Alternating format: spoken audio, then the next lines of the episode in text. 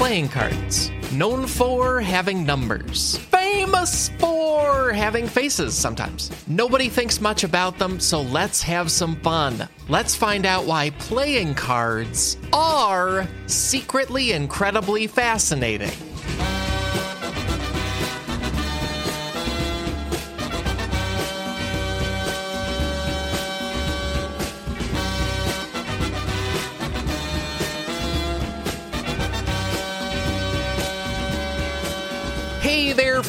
Welcome to a whole new podcast episode. A podcast all about why being alive is more interesting than people think it is. My name is Alex Schmidt, and I'm not alone. My guests today are Jordan Cowling and Teresa Lee.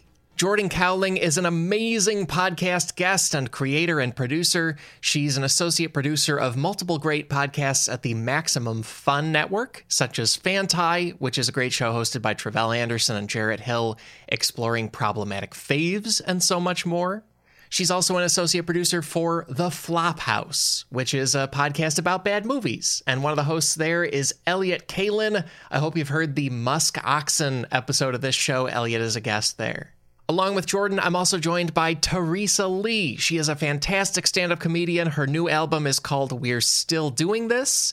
It's out right now. You can hear it for free on stuff like Spotify. We'll also link ways you can get it directly from her and support her comedy and help her make chunks of great stuff like that.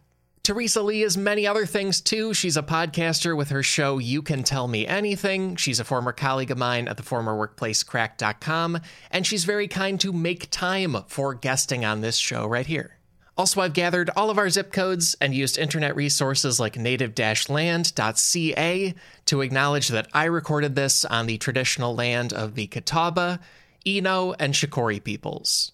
Acknowledge Jordan and Teresa each recorded this on the traditional land of the Gabrielina Wartongva and Kizh and Chumash peoples. And acknowledge that in all of our locations, native people are very much still here. That feels worth doing on each episode. And today's episode is about playing cards, as in the noun, the object. And thank you to listener Alexander Reichard for this suggestion. It won the runoff poll for April. It's one of two patron chosen topics this month. You can join up at sifpod.fun if you want to contribute to that, make choices. I'm going to say up top that I actually have thought about doing this topic before, and I hesitated because it's huge. So I did corral us a bit material wise. We won't talk about magic and magicians, even though many of them use playing cards for tricks. Uh, we don't talk about, you know, totally unique decks for card games like Exploding Kittens. Uh, we also don't talk about card games like Pokemon or Magic the Gathering, where it's based on like purchasing and collecting rare cards. This episode is about like a playing card deck, you know, like 52 cards, four suits. It doesn't have to exactly be that, but that general style of playing cards is what we're talking about. And tarot cards will come up because they're in the history of that, but the focus is, you know, numbers, jack, king, queen, ace, that kind of card. And I am so glad we got the push from you folks to do that topic because it is an amazing launch pad into a bunch of history and lore and, also just stories from us, the people on the show. So let's let you hear it. Please sit back or sit behind those weird sunglasses that all pro poker players have for some reason. I haven't I haven't watched in a long time, but there was a guy one time with eyeballs on the lenses. Really didn't care for it. Either way, here's this episode of Secretly Incredibly Fascinating with Jordan Cowling and Teresa Lee. I'll be back after we wrap up. Talk to you then.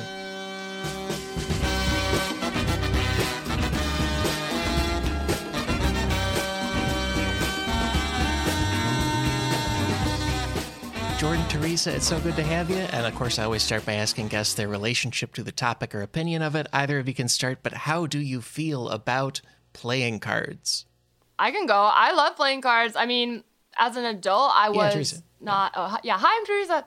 But as an adult, I don't use them as much. Like I'm not like a gambler, um, except for with like my emotions. But I, um, do, I grew up like playing cards with my grandparents. It's sort of like the way that uh, my grandparents who were from Taiwan, like we didn't always speak the same language, and we would play games, and that was how we bonded. So I loved using playing cards. But when you said this was about playing cards, I immediately was like, can we talk about tarot? Because I am fully into tarot now.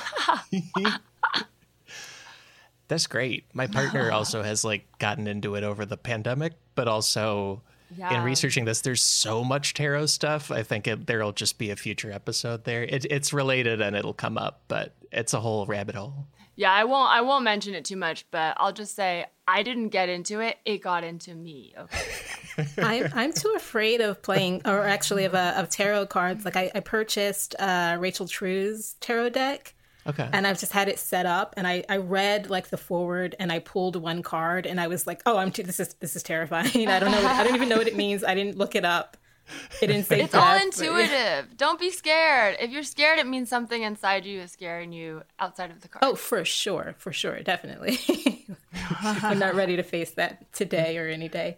Um, but I my experience with playing cards is, is really similar to yours, uh, Teresa, because I I played as a kid and I don't play as much now. I don't think I've, I've used a deck of, of greeting cards in a while, but I remember watching my abuelita play. Uh, she used to play this uh, Spanish, I think it may be an Italian card game, but she used to play this game called Brisca, and I would just watch her play. And uh, as a as like a a sad kid playing cards was like my my go-to game uh, so i would play like war and i'd play uno and i'd like go to camp and play play cards because i uh, i I didn't have a lot of friends, and you could play cards, and you didn't have to be like super conversational. So that was my experience growing up playing cards. I felt like War was like a so cool one though. Like I, I thought you were gonna say solitaire because I feel like War was one where it's like the cool kids were playing and then like nobody would teach you the rules if you didn't already know it. I, like, that's that was the vibe that I remember. Like, um, how do you play? And they're like, you don't know how to play War. That's how I, that's how I felt when I was a kid uh, watching like the elder cousins play a game called Spades, and I never understood it, uh-huh. and I still don't understand it. But it was like if you don't understand this game, you can't even be in our presence. You can't even be in this room. But you can't sit. With you can't us. sit with us. Um, but playing solitaire, it's funny. I've never played the actual card game like with a real life deck but i've played like computer solitaire a lot as a kid again because oh. I, I, was a really sad kid and i realized that i don't actually know how to play solitaire i just liked the act of like clicking on things similar to like minecraft but uh, yeah I, I, mm. I, love solitaire but only on a, a computer the computer one's better because if you ever do like it's happened like maybe once but if you ever do win all the cards go and fly everywhere and it doesn't in real life that doesn't happen. You just have to be like, all right, time to clean up. And yeah. it's like very anticlimactic. yeah, exactly. Yeah.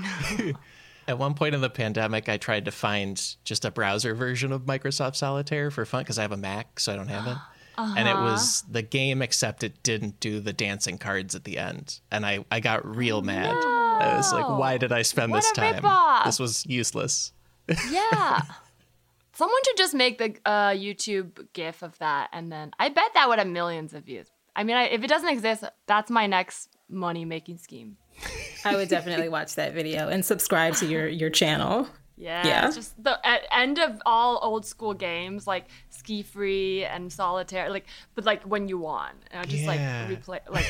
yeah, I I'm a I'm a, an older millennial. I need constant validation with no. And I'm like, did I just date myself? But I'm glad that I'm amongst my people. By this time next week, I hope we're all like, "Oh, Teresa just dropped a new Dancing Cards. Have you seen it? The new one's out. Ah. Like every week, you know, on the channel. It's gonna be great. Yeah. Yes. Oh I love it. And also, and thank you both for those stories of being kids playing, and I, uh, especially like Jordan, your story of like I, I relate to that to cards being a way to socialize with kids, uh, especially at camp. It was I was briefly in a group at church camp called the Card Sharks, which just meant we played cards together in the cabin. But it was that like so cool. You know, it's a good way to meet people. I, I love out. that for you. It was good. Uh, thank you. Did we gamble? No, but we played. It was great. It's funny because I can remember as a kid one of the you know when you're a kid and you're like I want to be a doctor or I want to I wanted to be an inter- I wanted to be a doctor I didn't know what a doctor did I wanted to be an interior decorator because I thought that that sounded like really like cool like I'm an interior decorator cool. and then another uh, occupation option that I had was that I wanted to work at a casino and be like a dealer because I didn't understand I mm. guess I didn't understand capitalism so I thought that like if the table won that like I got to take that money and like this is a really lucrative like business plan. Because the house always wins. You're like, I always win. Yeah, like, am I not the house? That's so funny. The I, when I was my equivalent of that as a little girl was I wanted to be a video girl, like in like shaking my butt in music videos because and I like in a very innocent way. I, know, like as an adult now, you're like, how are we supposed to react to this? But as a child, like I love to shake my butt, like a little kid shaking their butt, like you know, like little little kid, oh, like yeah. it's so fun. And I would just get jump on like the coffee table and shake my butt, and then you know, there's an in between when you don't really understand the context and you're watching music videos. and it's so innocent. And I was like, that is a job. I could just like shake my butt to music and get paid. Uh, apparently, you still can, but uh, it's a little different now as an adult. So I feel like I gave up on that dream. Don't give up on that dream. You could still be a, a child butt shaker. a child butt shaker. Yeah. I need a time machine. Okay. I like that. I feel like as a little kid, you're just all energy too. So it's like I can shake my butt forever. Yeah. Like if I could get paid for that, amazing. I'll never run out of energy. Yeah, I love that. I as a kid, I, I was just uh, I was like a tomboy, but also very introverted. So I would have a, a new crush on a boy like every every other week, every ten days, mm-hmm. and I would like do mm-hmm. stunts on my bike and like ride by their house and like be sweating. Stunts? How, oh my god, look how that's fast awesome. I could run, that and rules. then I, I had no concept of the fact that like that's not attractive. Like I'm like pooling sweat everywhere. like look how fast I can. I would have had a crush on you. I, I love. I loved. I love the skater and bikers. I'm like, that's the way to my heart. Just do something dangerous. yeah, Alex, what's your what? I mean, you know, this is your pod, but we're so curious. What's your relationship with cards? Yeah, I think I think it was like was one of the ways along with sports where you could just hang out with other fellas without constantly convert. Like there was a game element to justify you sitting together. It it it, uh, it made it simpler. It all and also I the other one is that in middle school again there's a very cool story. Another one. Uh, I was in bridge club for a bit, and so I learned bridge and and the person running it i was like do they love bridge or they do they just love all old fashioned stuff? I wonder. And then it turned out the the like culmination of bridge club was a night event where we all played bridge mm. and we were supposed to square dance. And i was like oh okay there's an old fashioned person. Oh my okay God. great. Now in bridge club is there like a is there like a hierarchy? Are there like you know the jock bridge clubs and you know members? Is there like you know Spill the details, please. Right. Like, oh, he's a bad boy. Trump says spades. Wow. Like, yeah, just all these wow. tears of coolness. Yeah. Uh, I know nothing about bridge. I'm. I have to confess that it. I don't Most know any don't. of the rules. Yeah, it's. But a, it's such a like commonly referenced thing in sitcoms. I feel like I grew up watching sitcoms that reference bridge, and I never bothered to understand it. I feel like it's something that you play like on the lanai with Rose and, and Dorothy. Like if you get to a certain age, like you should probably get a book on it or learn to watch a couple uh-huh. of YouTubes because you're going to spend a lot of time drinking yeah. uh, Arnold Palmer's and playing bridge if you're lucky. Did you guys ever play um be well like we thought it was cool to call it actually bullshit but I guess just it's BS, right? Yeah. That's the actual name. Church camp is BS, yeah. that was like a hot game for a while and it was like also I feel like we thought it was really cool to say the bleep part as like 10-year-olds. And that game was like so popular. Do you guys remember that? Like, was that? Yeah. Did you guys like that too, or was that just like a Bay Area thing? I do remember playing um, Bull Bleep as a kid. Me too. And having a lot of fun with it. Yeah, because it's so risque to say. Yeah, and it's a simple one to um, get a lot of people involved. So it's a fun party one for kids and like explain to people. Like newcomers can come in, you'll be like, watch around, and then they get it. Yeah. Yeah, absolutely. Totally. It was it was the opposite of Bridge Club in so many ways. It was it was fun, it was youthful, you could understand it. Yeah, it was it was good. Bridge Club is so exclusive, guys. Oh my goodness. There's a lot of politics behind it. Well, I didn't realize I'd have so much to talk about cards, and and really already I'm exciting. like having to be like, okay, hold it in, hold it in, because it's like, yeah. When you said cards, I was like, okay, and now I'm like, memories flooding back, like cards everywhere. Yeah, it's like the you know the scene in Alice in Wonderland at the end, just like. right, but they're doing the Microsoft jumping, like they're going, you know. Yeah, yeah, yeah. yeah exactly. In my head, I'm like, oh, oh, what? This game, that game, slapjack, what? Blackjack? I love it. I unlocked a memory from my early my early 20s when I was like still going through like my jerk phase of like an infatuation with playing 52 pickup because I never did it as a kid. So I like was like uh-huh. living my my teenage years as a like 23 year old and I, I always thought that that I don't know why I thought that was so funny to play 52 pickup. That's such a jerk move. That's such a, a horrible thing to do to someone. Yeah. I don't know why. I don't know what that is, but based on the name, can I guess? Oh. Is it where Yeah. you just knock all the cards on the floor and make someone pick it up? Yeah, that's right. Yeah, that's how I played it. Okay. Yeah. No one ever picked the cards up. I was always the one like, well, I'm not going to just leave this mess here. So I would, it would really be a game against myself, which is So just is like it- a Is a troll thing where you're like, do you want to play 52? And then you do it and they go, or is it like people know it? I would I would go in under the guise that we were going to play another game, and then it, we're actually playing 52 pickup, and then I would do like some kind of a trick, and all the, the, the cards would be on the floor, and then the person would be like, "I'm not picking that up." Oh my I'd be like, well, God. well, I do it because this is my house. So really, the trick was on me. It feels like a real older sibling move, and then hopefully you can make your younger siblings do it, or your parents are like, just clean up, and everybody has to do it. But I'm Oh, an yeah. older sibling. And... I'm an older sibling too. oh, are we Okay, all? well then I guess There it we go. Tracks. Yeah, it's definitely old, older sister, younger brother energy. Mm-hmm. yeah. Yeah. Well, I, I love these. And I, I think from here we can get into the first chunk of info in the show. Because on every episode, our first fascinating thing about the topic is a quick set of fascinating numbers and statistics. And this week, that is in a segment called On the Podcast, the secretly interesting podcast. We have some stats tonight. And uh, that name was submitted by Luke Sowers. Thank you, Luke. We have a new name every week. Please make them as silly and wacky and bad as possible. Submit to SIFPod on Twitter or SIFPod at gmail.com. And That we was kind of great. I Oh, it. thank you. Loved it. Beautiful angelic voice.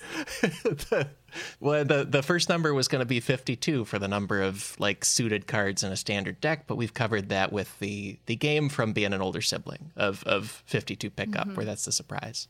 Uh, but that's in like a standard. But that doesn't count deck. the jokers, right? And that doesn't count the jokers. Yeah, there's usually two jokers. strange. There's usually like that informational card, maybe from the manufacturer. So there's a few Oh, extra. yeah. I feel like that's such a waste of whatever paper it, it you know to produce that that in, informational card. You just kind of keep that in the box. You never use it. And also the jokers. Do we use the jokers? I don't remember what game do we use a joker for? Well, certain games it's like a really good card. Certain games it's a really bad one. But it is funny that it's just not included because it's like it's always there. Like there aren't decks that don't come with it, right? Yeah, there are definitely decks that don't come with it, and I don't recall oh. ever. I know when my when Belita played Brisca, I don't think you used the eight, the nine, or the Joker, but I can't recall a game that you ever really need the Joker. I, isn't it in BS that you can use it to sub any card? Like it's kind of like a trump card. Ugh, I, let's get rid of the word trump card. Yeah, big time. He yeah, really I'm spoiled on it. board with that. I, we need a new one. It's weird because it's like the word Trump came before the person Trump, but now I feel like Yeah. I cannot use that word. Um, but I think that it, it's it used Joker is like that in some games. I guess Alex would know more than me. I have no idea. I didn't do the research. I did at, at toward the end of the show. We'll actually stumble on where Jokers came from. Oh, but okay, okay. I I Okay. Great. I and I also ran into that feeling of like, can we call it a Biden card or like, can someone else take that over? I know it predates him, but please, that would just feel better. Yeah. I guess it's like I would take away because then I'm like when you said Biden, I'm like it's still like charged in a way. I would like give it a super random, like I'm almost Hmm. thinking like you know on Tinder there's like super likes. Could we just be like it's my super like card or something that like to the degree of like it's a power a turbo a turbo card Turbo got- card. Oh, you turbo got a turbo card. card. there I it is. like that. That's a turbo. Yeah, yeah. Okay. That's the one. We solved it. That is the one. Call Webster's. I'm sorry for derailing this, Alex. Please continue. Oh no, no. That I I had that exact thought researching. I was like, oh no, that word. Get we need it back. Uh-huh. Why did he do that? Well, next number here. Uh, this is the number two hundred eighteen thousand seven hundred ninety-two. So uh, well over two hundred thousand. That's the number of playing cards in the biggest house of cards ever constructed. What? Uh, and I, I no sent you guys a picture of the the person with it, but this was oh uh, this is the Guinness Book of World Records. They say that Brian Berg, who oh is a self-described card stacker, he owns cardstacker.com if you want to find him. I am going to that right now. Oh yeah. I'm looking at this picture and I'm just trying to wrap my, my brain around like how one wow. gets into the world of like competitive card stacking or like card stacking, you know, for to get in, you know, some kind of record book. Uh, how do you even get into that life? This is, is it like good. is it like you start in the bridge club and then it's like a gateway drug into like ah. I think it starts by your parents don't love you enough, and then no, I'm just kidding. I'm sure his parents loved him very much, and he just enough that he wanted to love more things. Your parents love you just enough. This is wild. Like the, I, this website is very professional. Like when you say cardstacker.com, I imagine it's like sometimes people like have a specialty, but they don't spend much on their branding. That it would just be totally. like Comic Sans and be like, okay, but he's good at his thing. We'll call him. It's a good website. It looks really nice. Like, oh no! By day, I'm a web developer, and by night, I am a a card stacker. Yeah, sexy yeah, card it's stacker. Like good. And his record-setting one in wow. 2010 he and I assume he was hired by the casinos to do this, but he built a massive re- replica of a set of three casinos in Macau in China. And it's more than 34 feet long, 11 feet wide, and 9 feet tall. For metric friends, that's over 10 meters long, 3.5 meters wide, almost 3 meters tall. And it's just a giant total house of cards of these three oh casinos. Oh and nothing is glued, nothing is taped. He ah. says that his favorite part is knocking it down at the end to prove it. It's just cards piled wow. onto each other. I love that. Nothing yeah. is taped, nothing is glued. Yeah, it's just all balanced. Is that true for all of these? Yeah, that's all he does. That's wonderful. There's so much there. Oh I mean, if I could get uh, serious for a, a, second, and I won't. But I think there's such like a, le- a, lesson about life in that. Because if I, I mean, I don't have the temperament or the patience to like build like a sandcastle or a house of cards or anything like that. That takes like you know kind of dexterity and, and patience. Uh, but if I built a house of cards, I would use glue because I would want that to like stand the test mm. of time. I would want future generations to be like this Jordan, she built this. This is this is wonderful. But I think that it's so beautiful that he builds these these houses of cards and then he just watches them beautifully destroy. Like that's how life is when you think about it, which you know, I guess we should. Would it still be technically a house of cards if it was glued? Because I feel like, you know, even in the saying house of cards, kind of implies that like it's flimsy and will fall mm. over. Yeah. So like it makes me wonder like what does it mean? You know what I mean? Like I don't know. Would it be a house of cards if it was glued? It almost can't be, right? I think I think you're right. I think it's like implied in the requirement because yeah. otherwise somebody would just staple together like more cards than this and they're yeah. like now i did it it's like sand sculptures on the beach you know they always look so cool but if you're like building it with a rock then it's like this does not count it's like it's only cool because it's a sand sculpture if you're creating a mermaid out of a rock it's like okay well now you're just making a sculpture Right. yeah, it's like when I was a kid and I would solve the Rubik's cube and I would bring it to my father and he'd be like, "Clearly, you just removed the stickers and put them in the right place." technically, oh you did God. it, but this is still this is this is very much cheating. Um, but I love that for I love that for him. I think that that's wonderful. Next number here is the year 1685. Talking about 1685. That is the first year when French Canada printed paper money made of playing cards. Mm. Uh, there was a time in like colonial French Canada when, uh, according to the Guardian, the governor of Quebec owed money for some debts from the government. New currency had not come in yet, so they issued temporary money in the form of IOUs printed on the backs of old playing cards. And that might technically be the first like original paper currency printed in Canada and in North America. That's so because all the money before that was from colonies or people already living here. That's so cool. Cards, you come a long way, baby. Um, I love it. Just yeah. thinking of like if you play if you play a game of like poker with with cards that are also currency, like if you win, do you win like double money, or is oh. that does that not does that math not check out? yeah, it's so stupid. I really wanted to make that joke, but it's really dumb It does. It does turn really chicken and egg with your poker game if the cards are themselves money. then it's like who's winning or losing. I don't know. I got dealt good money. Car- I'm gonna leave. Yeah. Well, the, I mean, that's probably another episode that I shouldn't even open up the door for. But like, money's not real if you think about it. Like, we just oh, decide yeah. a thing represents another thing. So that's what I keep saying about my student loans, and they're like, no, they're yeah. quite, they're quite real. You're right, though. Money isn't real. Yeah, it's it's no less weird for it to be scribbled on old playing cards by a French governor. Exactly. Like, uh, yeah, it's still all made up. It's not.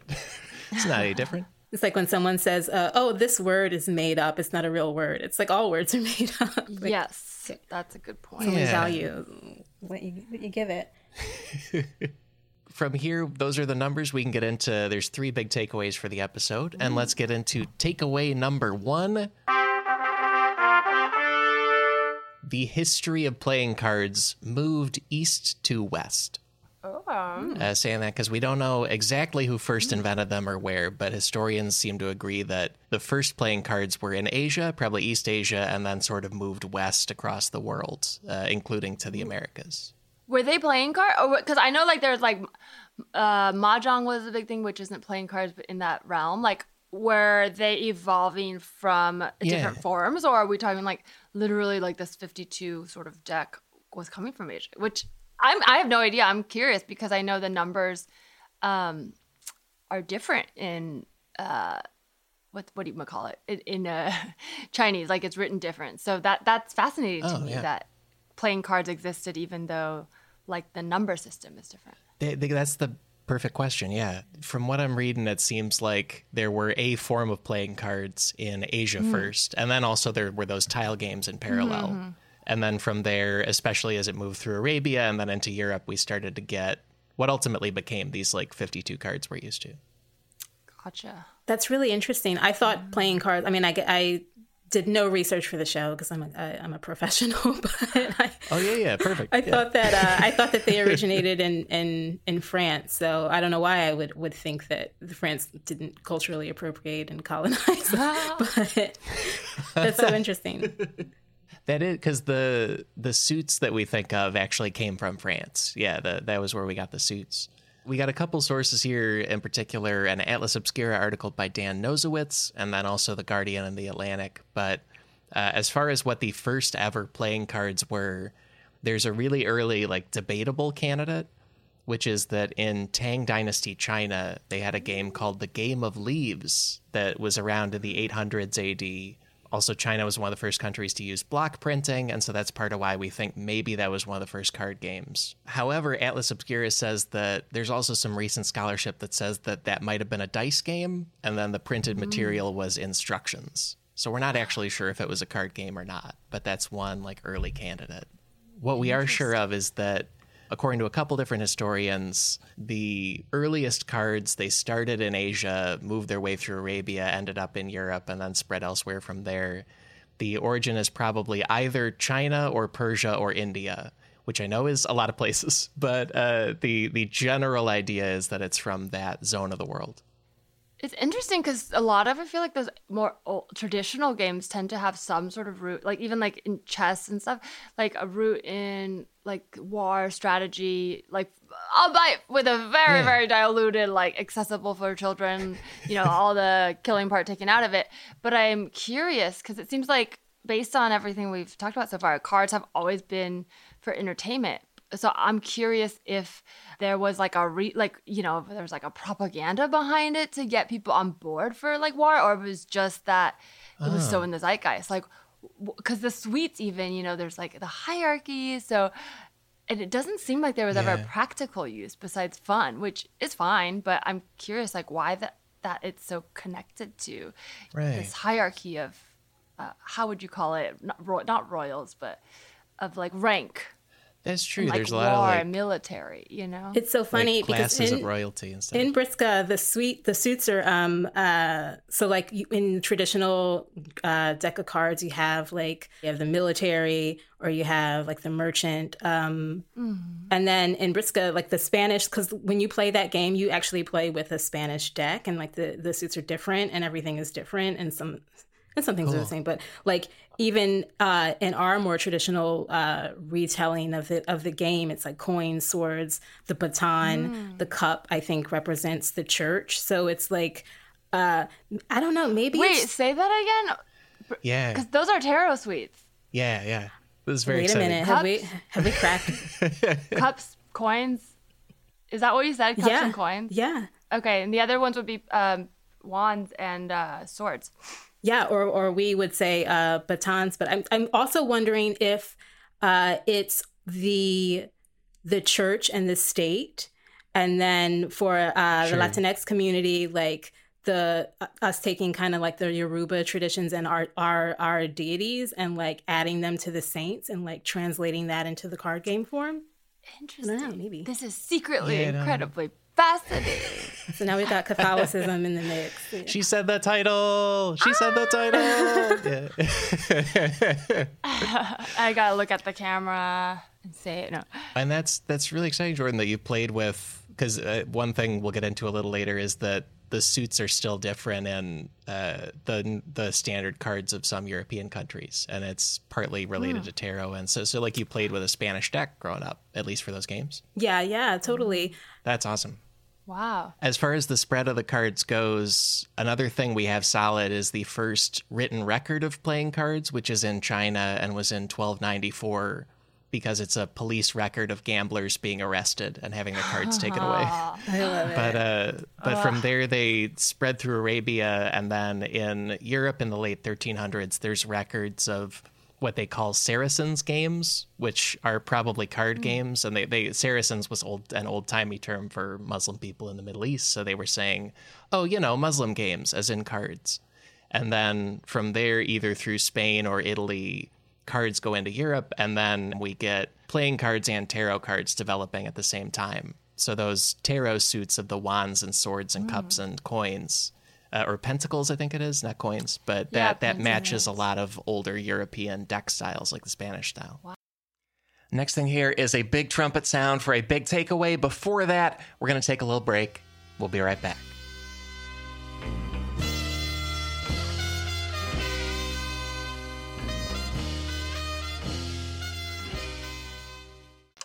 Back for another game. You know it. What's going on? Just one more week till Max Fun Drive. Hard to believe. It's been a heck of a year since the last one. We're now a worker owned co op. We raised $50,000 for charity last year. And we've added a bunch of awesome new shows. But do you think we're ready to do it again? Absolutely. Lovely new gifts are lined up. The episodes will be amazing, and wait till everyone hears the bonus content. Yeah, plus they know to go to MaximumFun.org slash newsletter, so they're getting all the news. Oh, like that meetup day is on Thursday, March 21st. Then what's bothering you? Me? Oh, nothing. We're all set for Max Fun Drive to start on Monday, March 18th. I just didn't want you to see this coming. Check. What? Hang on it's hard to explain what happens on Jordan Jesse Go. So I had my kids do it. Saying swear words. Saying swear words. Yeah, um, bad jokes. Bad jokes? Bad jokes. Maybe it's like you tell people that you're going to interview them and then you just stay there like like really quiet and try and creep them out. it's just really boring. Because of Jordan, right? Not me because of both of you. Oh. Subscribe to Jordan Jesse Go, a comedy show for grown-ups. Oh. It, it all fits together. I, th- I think we can go straight into takeaway number two of the show. Here we go into takeaway yeah. number two. The standard four playing card suits are only about 100 years old, and they're not used everywhere. Mm. I think oh. I I think I grown up just assumed that the cards I had were everybody's cards, and they're very common, but that's not the uh, the standard thing as we've talked about. And we, we, talked a little bit about before about them being French. They're called the French suits. Uh, they were popular in France, and then crucially, also Britain got into them. So both those countries mm. were spreading them all over the world and all over their empires eventually. Um, but the French suits look the way they look mostly because they're easy to print. They're super simple shapes. It, it's much easier than some of the other suits going on. So so that's why they're kind of stripped down like that last year for the uh, Maximum Fun Drive. Uh, shout out to Maximum Fun. Uh, we printed, so for our members, uh, I forget what tier it was, but we printed out a, a, deck of custom greeting cards, custom Max Fun cards. And I'm just looking at, I think we actually stuck to the traditional cards. Yeah, these are all the traditional. I think we only got creative on the Joker and uh, on the uh, the other side of the card. But I'm always like fascinated oh. by people who get like custom decks of cards. Like, I guess when mm. you're a hmm. kid and the first time you see like the nudie deck, it's pretty interesting. Oh, I've never seen that. Was it just naked people on a deck? Yeah, that's exactly oh. it it's just naked people on a deck. Um, but it's it's like you know, like playing Bull Bleep. It's like risque to see like, oh, this naked, there's a naked ah. dude or a naked lady on this deck of cards. Um, I had a, a pair, uh, or I had a deck of um, hip hop printed cards done up a couple of weeks ago. So oh. like I think it's I think it's interesting how creative we can get. I'm like surprised that that's not like a a larger industry because I think that mm. that hmm. like you said Alex this has been around for 100 years but it's like pretty pretty much the same. I think we could get even more creative with it. Yeah, Etsy, do your thing. Yeah. do your thing Etsy. I I want to say I had Star Trek cards where it was like uniform colors instead of suits. It's you know it's the same idea. Yeah, you can just do that. There's no no limit on it. I used to get them from air because uh, what I, like I think the international airlines, especially the Chinese ones, would do it a lot. And every couple of years, I'd go visit my grandparents in Taiwan. So I had like a whole drawstring bag of like China Airline, Eva Air, like all the oh. playing cards you would get. Wow. Back when, you know, flying was supposed like they were still kind of making it feel like uh, the, it was supposed to be fun to actually be on the plane. And you yeah, know, sure. now it's just like you got to pay for everything, get on, get off. Uh, there was a time when it was like you pack stuff to do on the plane. Like, remember that? no, I just scroll through my photo gallery. yeah, the plane was like, "It's exciting, you're here." Yeah, yeah. Now it's like, go to sleep and wake up and hope you made it. well, with the with the suits of cards, so we have uh, what became the French suits because in the 1400s, that's the first European mass production of playing cards, mostly done in France, and and they print these uh, hearts, diamonds, clubs, spades that they find easy to do. But even into the present day there were some other suits in other countries in Europe that they've just kind of kept locally. And with that Spanish deck, you can get swords, clubs, cups, and coins. Uh, the Italian one is swords, batons, cups, and coins, and mm. both those are very similar to tarot. The yeah. Swiss deck, if you get one, is acorns, escutcheons, which look like shields, Whoa. and then flowers and bells. And a German deck is acorns, leaves, hearts, and bells because that was just what they picked wow. in their country. But they didn't build the British or French empires so much, and so it didn't spread so much. Interesting. That's so. Uh, obviously, Spain had an empire and stuff, but uh, but the way things shook out over time is that we ended up centralizing mostly to this one set of suits. But that's relatively recent in history, and, and even today, you can go to those parts of Europe and play with other suits. What would be your suits if you created one? I feel like mine would just be a series of, of like well worn emojis or like Ooh. gifs or something like that. Yeah.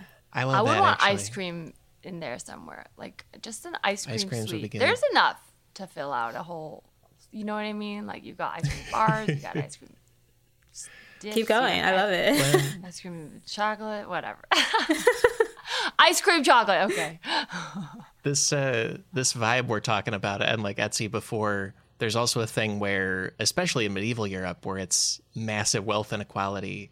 You have rich people mm. like like commissioning decks for themselves, and we'll have ah. pictures linked of what is the oldest complete deck of 52 cards in the world because it was a rich guy's deck. It was made around 1475 AD uh, it's called the Cloisters deck because they keep it at a museum called the Cloisters in Manhattan in New York. Mm-hmm. But yes, it was made for somebody who loves hunting. And so it's all falconry stuff. Mm. The suits are hunting horns, dog collars, hound tethers, and little nooses for your falcon. Those are, yeah, those say, are the this noose thing looks creepy. I was like, "What is this like a what?" Like it's a it's a game noose. It's called yeah. Okay. So it's it's it's for hunting animals. It's it's bad, but I guess not for people. you know. It kind of looks like the things that they uh, when you go to the, your OB that they make you um, sit in to do your checkup. Oh. the stirrups. I guess think Alex I know about will that. not relate. Yeah. Yeah. Okay. Yeah. Yeah. It's clinical. I was like, what's it doing on these cards though? Like there's like Yeah. a custom gynecological deck. ah, oh my god. I mean, because also every kind of cards we could joke about, it probably exists somewhere. Like, like, espe- even Yeah. today, people are just customizing these every way they can. Yeah. yeah, even when when you were mentioning that, Alex, I was searching on Etsy uh, the different kinds of decks that I could get. Oh yeah. oh my totally. god, give us a top highlight. What did you find? So there's of course the there's like a I don't know why this exists, but there's like the custom ones that you can make of like your family, you know, the the one where like the family Oh. photo. There's ones you can make for your dog. I love it. There's ones that you can make Oh, for your that's cat. I love that even more. Um, this one seems to be like funeral themed, like funeral home themed. Oh I don't know why that's needed, Oh. but somebody out there. Like a favor to take a home after a memorial? That seems oh no, I didn't even think Oh, of that. strange.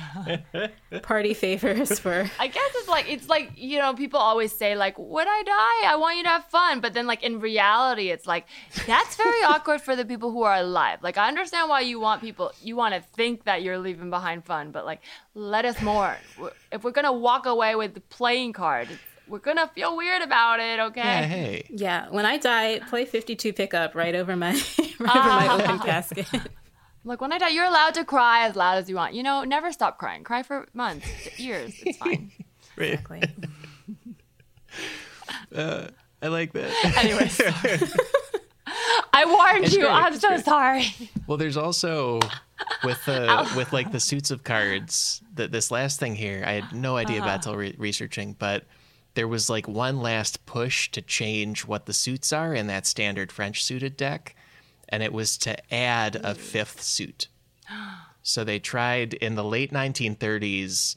Most of the big U.S. playing card companies, including the U.S. playing card company that does Bicycle and a lot of the big ones, mm-hmm. in the late 1930s, they rolled out a deck with a fifth suit. So there was a suit of eagles, hmm. Uh, which were printed green. They were not red or black. And it was a 65 card deck. You got five entire suits in it. And they were initially a hit. People were like, I'm going to do all kinds of games with this. Here we go. Cool. Did it come with games that you could play, or they were like very Microsoft about it? Be like, you decide what to do with it.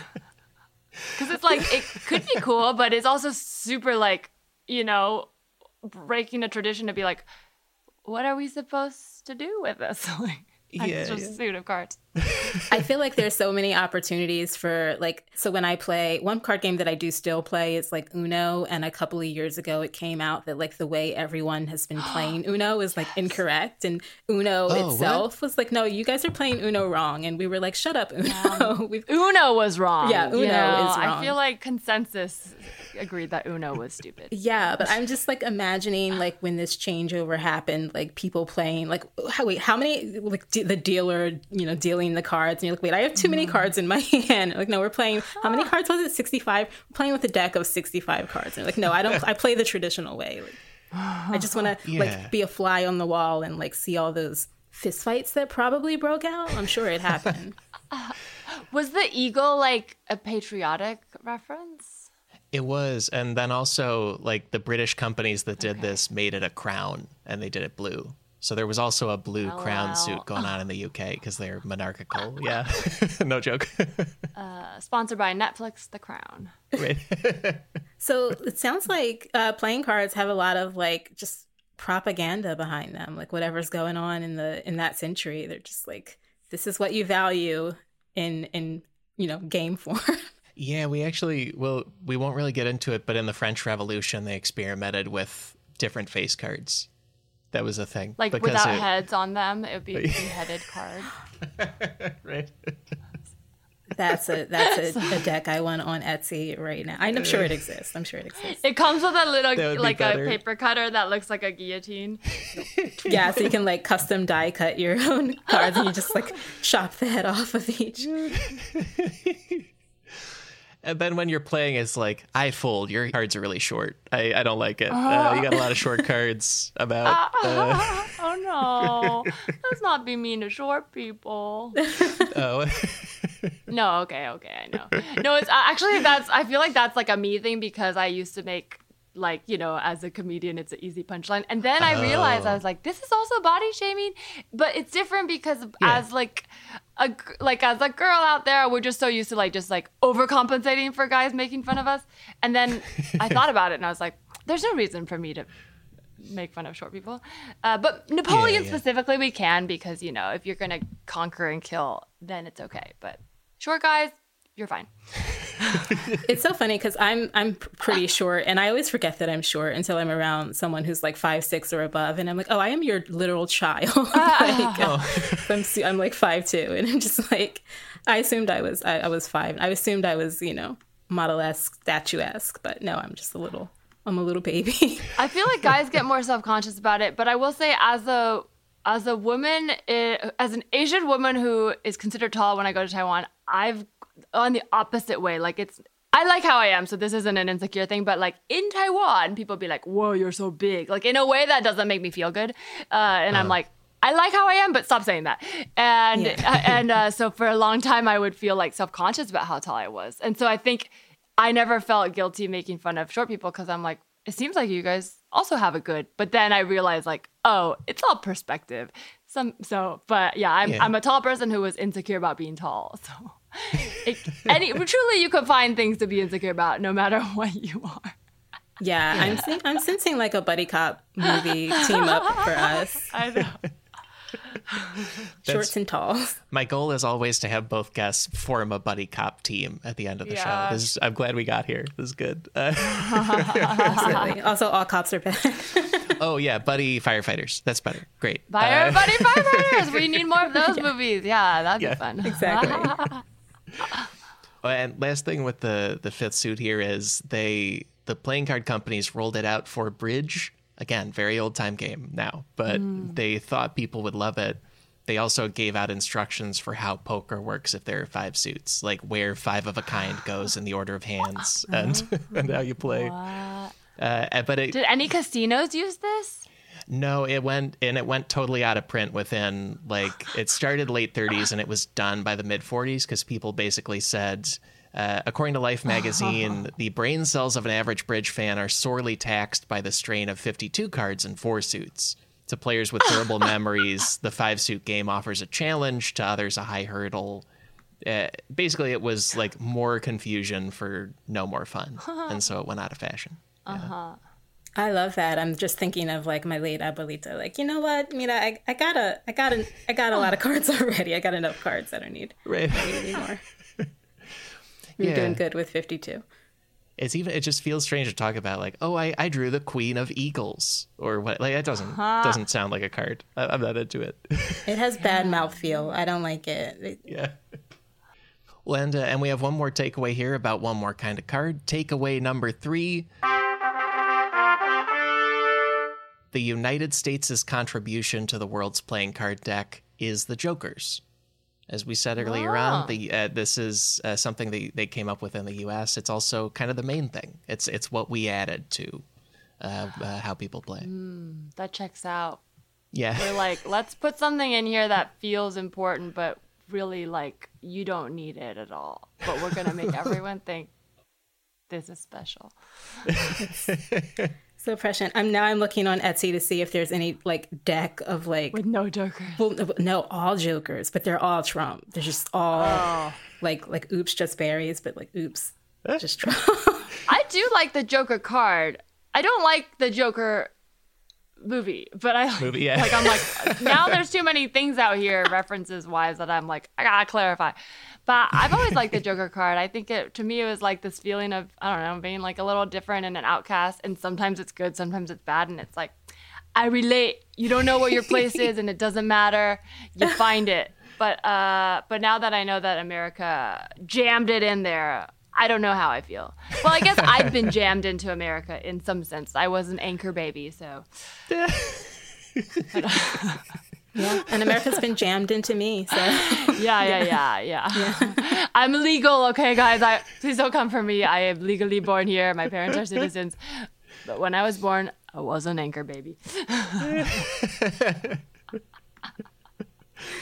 yeah, I mean, look, we're all a Joker in our own way, you know. It's all good. Ah, uh, and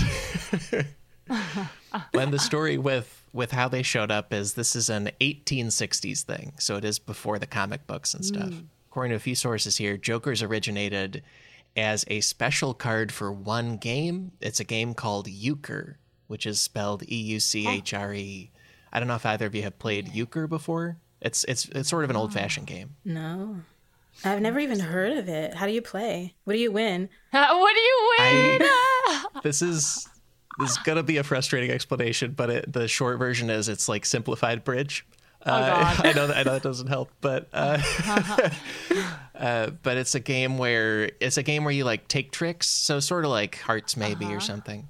But it it's really only played in the British Commonwealth and the U.S. and it's not popular now. But in the 1800s, it was the most popular U.S. card game. Wow. And the rules involve like one card becoming the most powerful trump card and another card being the second most ah. powerful trump card.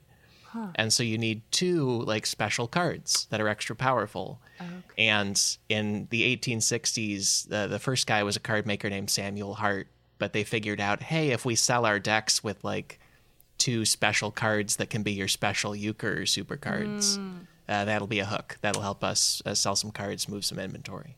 That's very capitalist to be like, how can we like people are already buying these cards. How can we like increase the income? It's like, well, let's add another card. And yeah. it's like every card is gonna cost a little bit more because we have two more cards. Yeah, right. and also, then you'll have to get like it's like upgrade. It's like, do you get the new deck? No, I already have one, but the, yours doesn't have the Joker cards. Ugh, fine. it's like Pokemon cards. You like you, you have to like mm-hmm. keep expanding, getting new packs. It's a whole racket. They were like the Jeff Bezos. Whoa. Of, of Just watch 18, Apple. Whatever. Yeah. the next iPhone's gonna come out with a Joker card. It's gonna be like, get this. The new feature comes with two Joker cards. yeah. Right, the Jokers are like the new the new cord for the new phone, or like Mew yeah, yeah, and yeah. Mewtwo or something. Like it's just all all tack on stuff. Yeah. oh my god. Like, you're still on that Joker eleven. Oh my god. Ah. you must be poor. oh my gosh, that's so funny. Yeah. well, and uh, and yeah, and then they made him from there. Also, the the name probably originates in the German name for euchre, which is mm. pronounced about the same, but it's spelled J U K E R, which is almost J O K E R. Oh. And then from there, it was also maybe influenced in terms of design and style by tarot, because there's the Fool card in tarot that is yeah. so important uh, and is a major arcana uh, it you know it looks like a, a, Joker. It looks like that. Fool card's a great card because it's the it's the beginning. It's the well, I think um, not to get too into tarot, but it's also the way you interpret how they interact with each other on a spread. But the Fool yeah. to me, especially when you're like a creative person trying to like figure out what to do next or if you should start a project, it's like Fool because you don't know anything yet, but it's usually very exciting. It's like the start of a journey and you're going to learn a lot. And that's how I like to interpret it. I think maybe that's why I like the Joker so much. It's not about being a fool, it's about being a fool now because you know you're about to like be a queen, you know? Oh, yeah. I love that. That's so awesome. That and that reminds me, I so the reason that I growing up didn't give a lot of value to the Joker card is because I think that we would like remix the, the game rules and i think for mm. a lot mm. of those card games where like jokers are wild that we would actually make the the two wild and we would just place oh. the the joker face down but i love that because two like that's that's just one more than one that doesn't have a lot of value but like in yeah. card games the two you know is like the two of hearts ah. is like this wild card that like contains so much value and wins the whole game so i kind of like that oh, lesson oh, for life fun. i love how tarot is just like inspiring everything yeah, yeah, because tarot yeah. does have an order, but it's not uh, the way you would think. It's not like one is better than the other, and mm-hmm. it does matter where they intersect. And it's like death isn't last. Like, like actually, the world I think is one of the last ones, and it's like you would think. Like it makes sense to me because it's like you finally achieve fulfillment and understanding of who you are as a person, how you interact with the world, and then you're like, I give up myself to be a part of this big thing That which most cool. people don't get to. I don't know if I'll ever get to that, but like, yeah, like death comes way before that, you know? and I really like the Joker, especially having that tarot element and having this.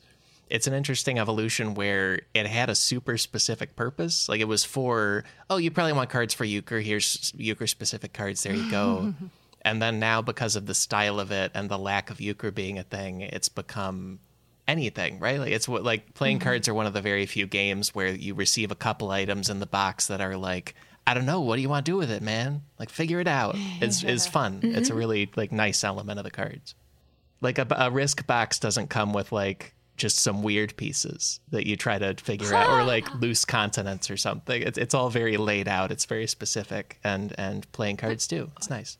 You know what, Alex? That's you just blew my mind because like life is like that. We think we're all supposed to be like we're all the same in the sense that we all have similar experiences, but like yeah. there is no universal box of things you come with when you're born. Like and like there might be wow. like some overlap of majority, but like yeah, you can't even say like everyone has like like some people are born with more fingers and toes, you know, like that it really and it's not and that doesn't make them not a person.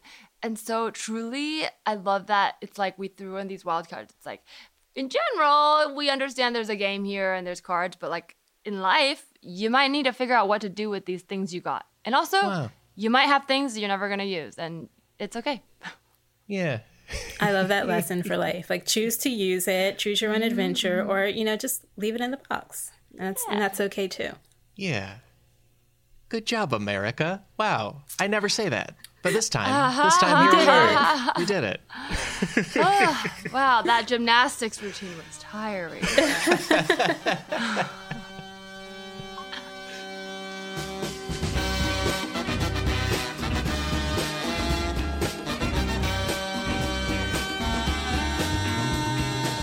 That is the main episode for this week. My thanks to Jordan Cowling and Teresa Lee for celebrating my past in bridge and sharing their own, you know, much cooler experiences.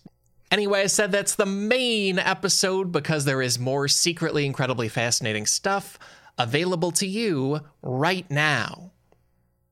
If you support this show on patreon.com, because patrons get a bonus show every week where we explore one obviously incredibly fascinating story related to the main episode. This week's bonus topic is the strange role of playing cards in several American wars. And just up front, it is an anti war, pro weird story episode. You're going to really like it. Visit sifpod.fun for that bonus show, for a library of more than three dozen other bonus shows, to select topics for the show, vote on topics for the show, and to back this entire podcast operation. And thank you for exploring playing cards with us. Here is one more run through the big takeaways. Takeaway number one the history of playing cards moved east to west. Takeaway number two the standard four playing card suits have only been fully locked in for about 100 years.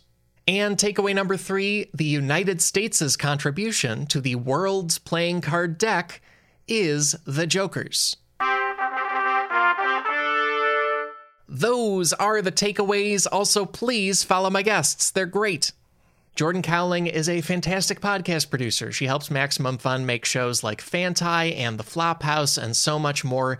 You can also hear her guesting all over podcasts, and we'll have lots of Jordan Thinks linked, including her website, so you can find all that. Teresa Lee's new stand up comedy album is called We're Still Doing This. It's available for free on Spotify. We'll also have links for you to get it and support the artist. Also, links for Teresa's podcast, You Can Tell Me Anything, and her comedy in general. Many research sources this week. Here are some key ones. A great article in Atlas Obscura. It's called Playing Cards Around the World and Through the Ages. That is by Dan Nosowitz. A couple great sources, in particular, a Mental Floss video by Craig Benzine and an Atlas Obscura article by David Duchin. That's all about the American origins of the Joker, the playing card.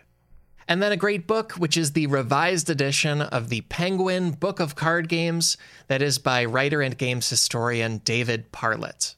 Find those and many more sources in this episode's links at sifpod.fun. And beyond all that, our theme music is Unbroken, Unshaven by the Budos Band.